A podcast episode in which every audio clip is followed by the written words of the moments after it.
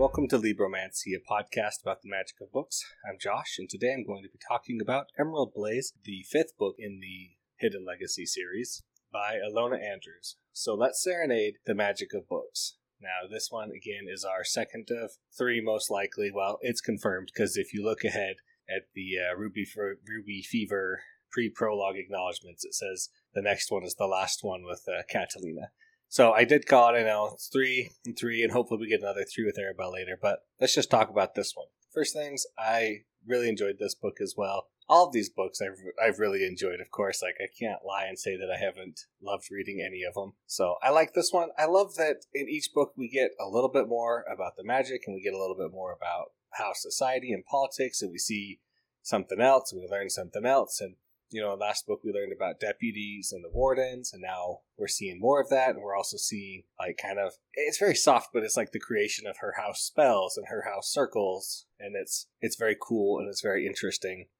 But it's like their house is going to be so different because all three of them have super different magic. But you know, I've loved it. I think every book is just a little bit better written and better written, and it's a very consistent quality that we're hitting, and it's not I mean, I can't say it's the most incredible wordsmithing and best you've ever seen in the entire world, but it's good and it's evocative and it's very. When you're in the scenes, the emotion is palpable from the characters. You can really feel what they're feeling, the way she describes it, the way they act. It just matches with the characters and with their motivations and their desires. And then it, you just you can feel it. Yeah, their description, like I said earlier, is just on point you get a lot of nice descriptions of the settings and of the way people are acting.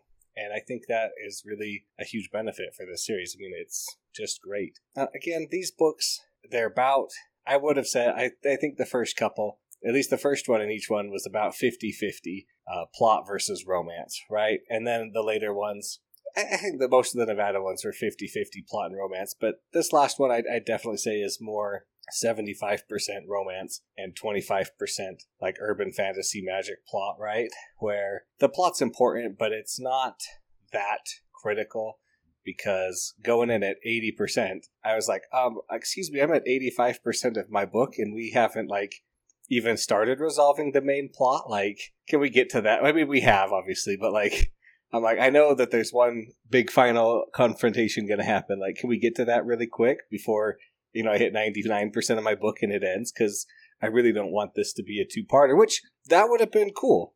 If this had been a two parter, I it would have broken the style of the other books where each one's, you know, one book and self contained, one issue. But for the level of this book, I don't think it would have been unwarranted to be like, here's what this is our thing, and then bam, now we're gonna move to the next thing, right? So I don't think that would have been bad, but it, it would have kind of broken the flow, each book a different issue, and they didn't and it resolved nicely and it was well done. Maybe it felt a little rushed because, like I said, this is more of a 75% romance versus a 25% um, urban fantasy, but I didn't find that that was an issue at all. Let's just, we're going right into it now. Spoiler time.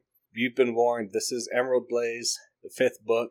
Yep, fifth book for sure. Okay, so let's talk about Catalina. Catalina, she is, she's just great as always. I love, ah, I just love their family and their dynamic and the way they work and the way they act. It's just so like wholesome and nice and great. They they love each other, they care for each other, they give each other a hard time all the time. Like Catalina's the new head of house and she just got over Alessandro and now he's back, but she's like, I will work with him and I'm not gonna throw a fit and Alessandro's changed a ton because in the first book he was just super cocky and super I can do anything and I'm going to do anything and this one he's much more reserved. I want to say, but he's just a little bit different because of what's happened to him in the last you know six months, which I was glad that they put a time limit on it because I, I reinforced it because sometimes I'll miss the first time they say that, and then I'm like, how long ago was that? Like I don't know, but this one was fine. So back to their family, right? They are just a family. They they love each other.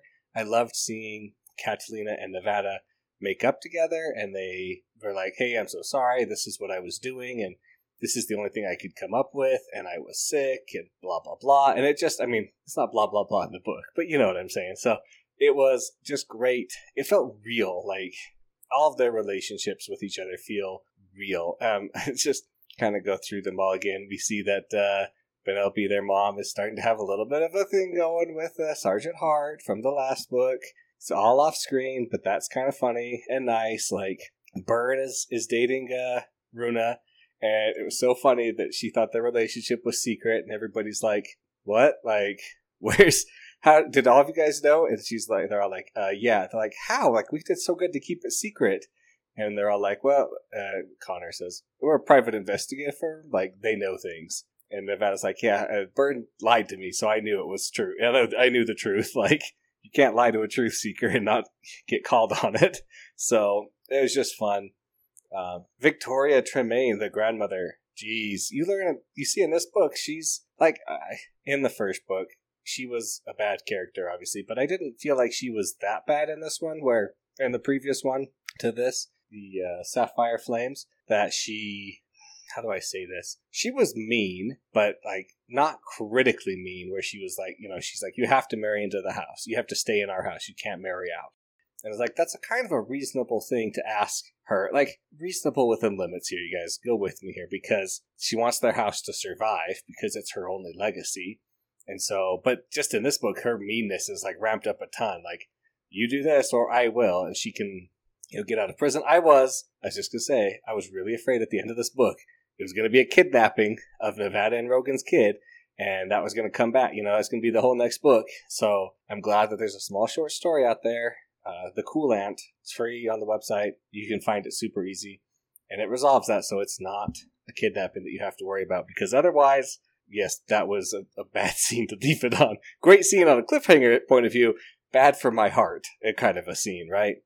So it's fun to see them. I was so glad that Nevada was back in this and that she, you know, she has a reason for not involving herself in this because sometimes with series that they go from, you know, one sibling to the next, just like, well, what's your other sibling doing? Are they just like doing nothing except for when you call? Like, that's not who they are, but obviously they have, she has, they have a really good reason for that. She's pregnant. I love the scene where she's like, oh, by the way, my water broke. Like, where she walks out, like, cancel all your plans, Rogan. We're going to the hospital. And the fact that she gets freaking telekinetic powers because her son is such a powerful prime, it uh, maternally transfers to her, te- you know, while she's pregnant. Just like talk about a side effect of pregnancy, like that's crazy. But uh, definitely not a dad, which you know he has tons of power if she's getting some of it. So that was funny, you know. And in this one, Linus, the warden of Texas, I really thought he was going to die about in this book because he was very absent. I was like, I don't want him to die. That would be like way too soon. Six months in, she becomes the next warden, right? But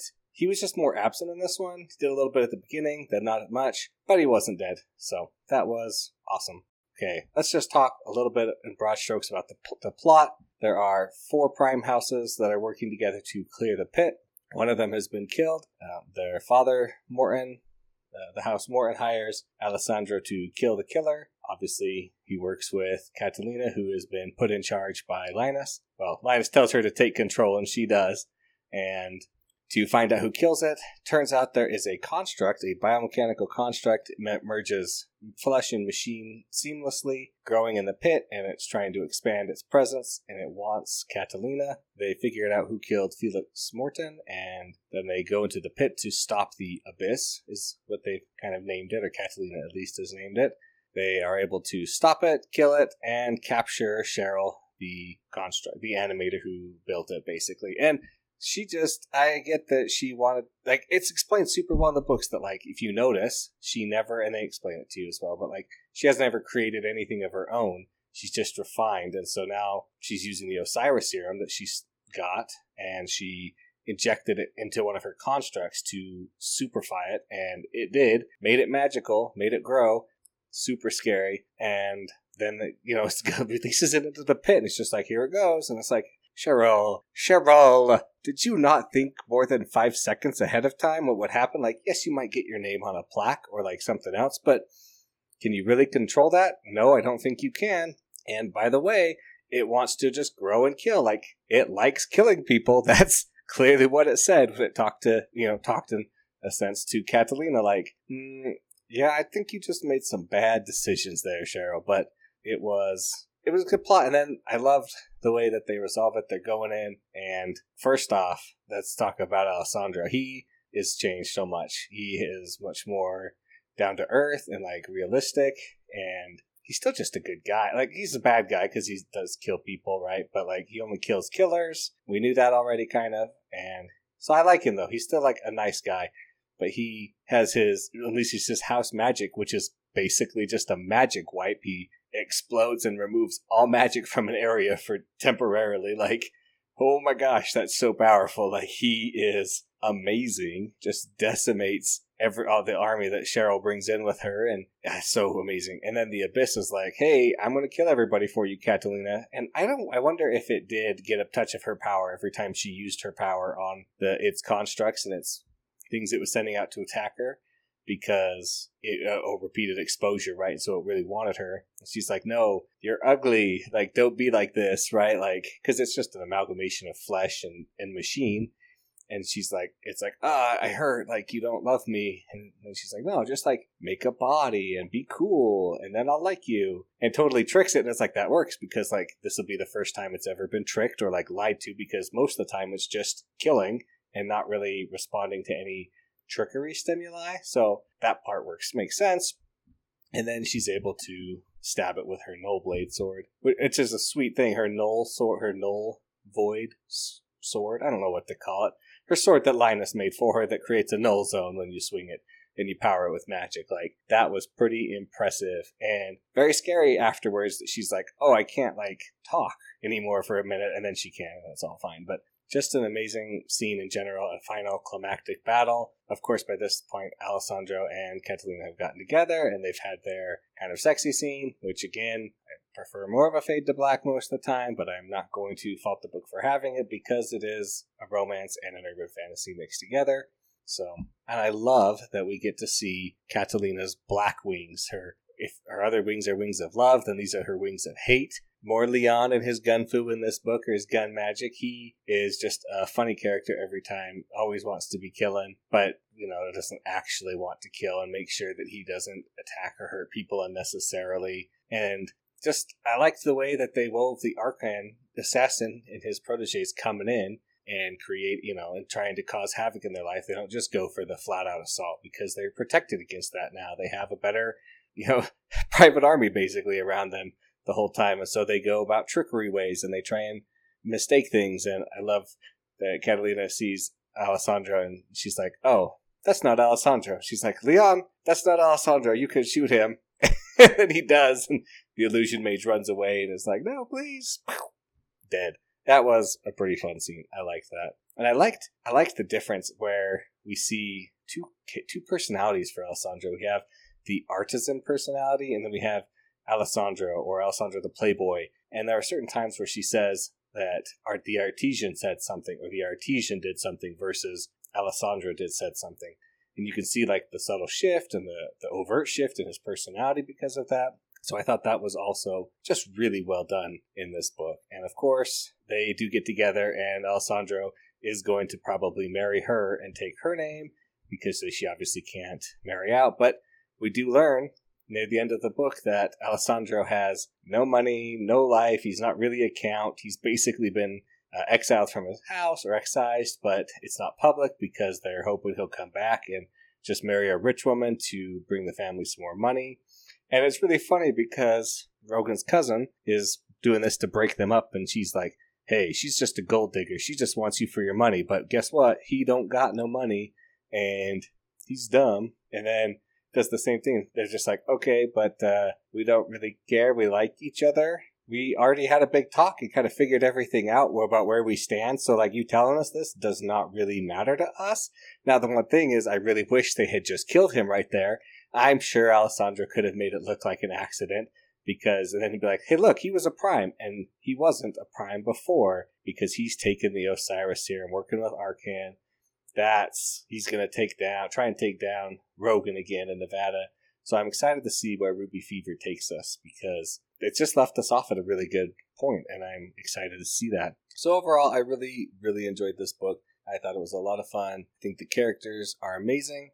The plots are good, if taking a lesser step, but because the romance has mostly been resolved in this book, I am hoping that Ruby Fever has a very, very good urban fantasy plot, and we'll see what that is in the next book. So, That's going to be everything I have to talk about Emerald Blaze today, though. Thanks everybody for listening. Thanks to David Hilowitz for the intro and outro music. You know, please like and subscribe wherever you get your podcast from. That helps others to find the podcast and also enjoy hopefully listening to me. Uh, I do have a Patreon at, Libro, at patreon.com slash Libromancy if you want to support the show. And remember to serenade the magic of books.